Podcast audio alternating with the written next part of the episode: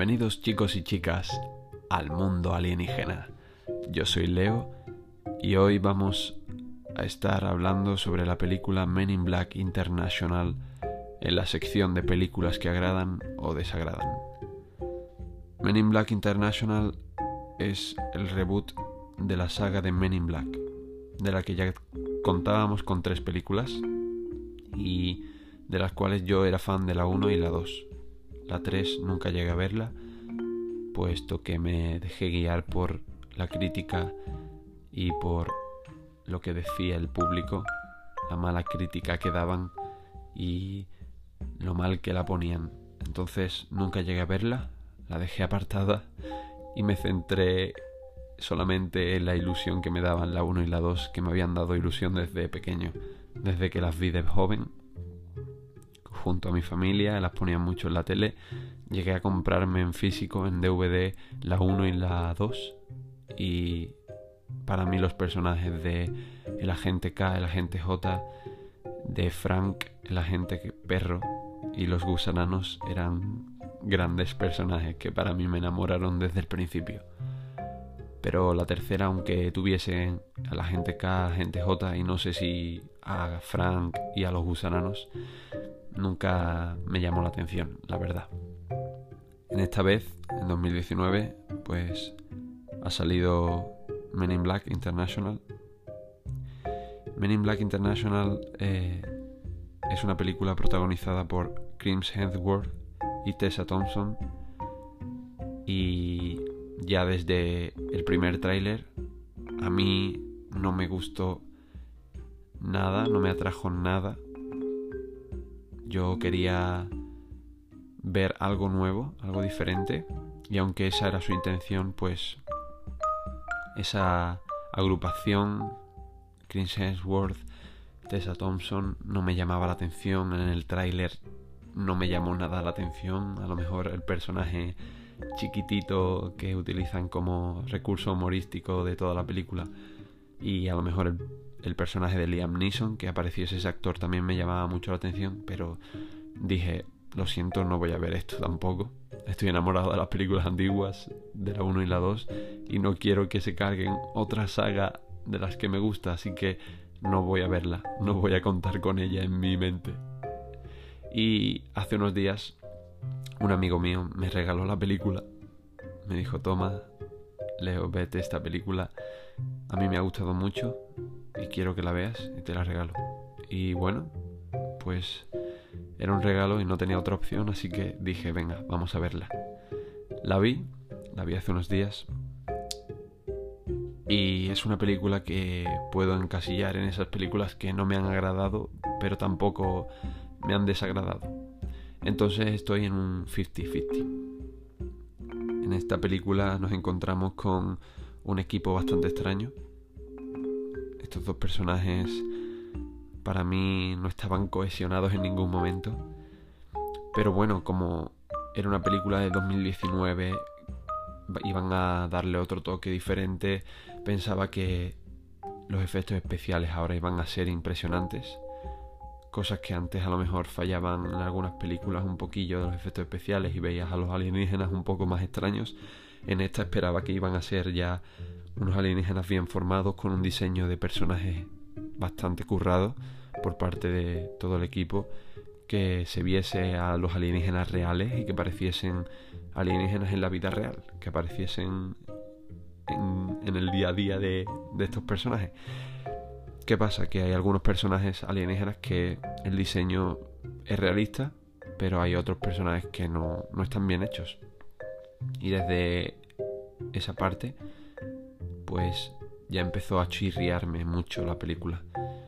Porque aunque el, argumento estaba un poco trabajado, estaban intentando darle un camino extraño a la película, pero a mí las cosas extrañas y novedosas normalmente me gustan. Pero estaba siendo muy extraño. Yo me estaba dejando llevar por la película, aunque me parecía que iba todo muy rápido al inicio, no estaba comprendiendo bien, pero digo, ya, ya vendrá el momento en el que ya empiece a comprender la película, empieza a gustarme. Y bueno, Tessa Thompson y Chris Edward, los personajes me chirriaron mucho desde el principio. Tessa Thompson es una niña que a sus padres lo, les hacen un flasheo de los que les borra la memoria. Y ya desde ahí me choca que, por ejemplo, los, dos agentes que flashean a, a los padres de, Tessa Thompson, de Tessa Thompson cuando es pequeña, no la flasheen a ella. Se supone que es una agencia súper inteligente de, de Estados Unidos y dejan una casa sin limpiar, pudiendo entrar y haber visto a ver si había alguien más y se dejan guiar por lo que dicen los padres. Y Tessa Thompson se ve claramente que está en la ventana, observando a estos dos agentes como flashean a sus padres. Y desde entonces, pues ya ella empieza a conocer el mundo de que hay secreto detrás de, de Estados Unidos, de la agencia de inteligencia para los Estados Unidos de extraterrestres y ya ella se enamora de esa idea y además también da la casualidad de conocer a un alienígena esa misma noche. Entonces como mm, todo muy... Vale, te lo estamos colocando aquí para que sepas que Tessa Thompson pues ama a los alienígenas y ama ser pues eso, una persona que se vaya a dedicar para los alienígenas y por los alienígenas. Entonces choca mucho. Pero bueno, lo vas entendiendo y dices, vale. En el otro lado tenemos a Chris Hemsworth y a Liam Neeson que los ves, son agentes de, del equipo de inteligencia de, de extraterrestres de, del otro lado, del Men in Black de, de Inglaterra, Londres. Y también es extraño el personaje de, de, de Liam Neeson. Al principio está como compañero del equipo de Chris Edward, pero después no. Y queda muy extraño que cuando Tessa Thompson es enviada a, al Men in Black de Londres, ya esté siendo líder Liam Neeson y el compañero Chris Edward ya esté relevado como a un punto secundario. Es bastante extraño, realmente toda toda la la argumentación que le han dado a estos personajes era muy extraña. Pero bueno, la ibas viendo. Yo, por ejemplo, estaba deseando que pareciesen Frank y los gusananos. Y a Frank me lo ponen al principio de la película como un momento rápido. Y a los gusananos igual. Tessa Thompson subiéndose al metro que conecta Estados Unidos con Londres. Y aparecen los gusananos ahí, le dicen un comentario y se va. Y es como, no, por favor, estos son, los personajes de, la saga original, no puedes hacerles esto. Y bueno, mm, los malos también son extraños. Me gustó el diseño de alienígena de los malos, no el de los el diseño de los humanos, porque son dos y son alienígenas que pues adoptan la forma de humanos y el diseño de alienígenas que son como un plasma espacial que además también deforman la, la sustancia que tocan, deforman toda la materia que tienen alrededor, eso me gusta. Pero una vez que ya se convierten en los dos gemelos que parecen que van a bailar breakdance en todo momento, de hecho hay una escena en la película que realizan un baile dentro de una discoteca que también me chocó muchísimo, pues los malos no me llegaron, solamente me llegaban en la forma de, de plasma espacial, eléctrico también. Y, y bueno, los malos no me llegaron, el equipo no me llegó, yo estaba extrañado, la historia estaba... me estaba gustando algo, pero quería que me diesen más.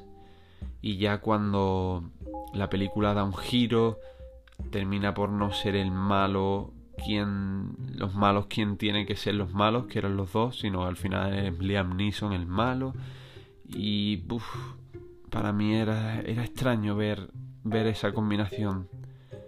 El único personaje que me, me hizo la película más amena es el pequeñillo, el peoncín, que daba mucha caña a Chris Edward y, y me gustó, la verdad. Me gustó que le diese tanta caña. Pero por lo demás pienso que tenía que haberse trabajado mucho más tanto el argumento de la película como el diseño de algunos personajes, de alienígenas, de, de todo un poco. Te estás cargando con con el peso de una de una gran trilogía. Yo no voy a llamarla trilogía, yo me he visto la 1 y la 2. Entonces, Men in Black tenía y se merecía algo mucho más grande que esto. No sé si la intención de, de todo este entramado que han formado para esta película es sacar una secuela, cosa que a mí no me llama la atención, pero bueno, eh, no sé hacia dónde va a ir la saga y no sé qué nos va a traer Men in Black.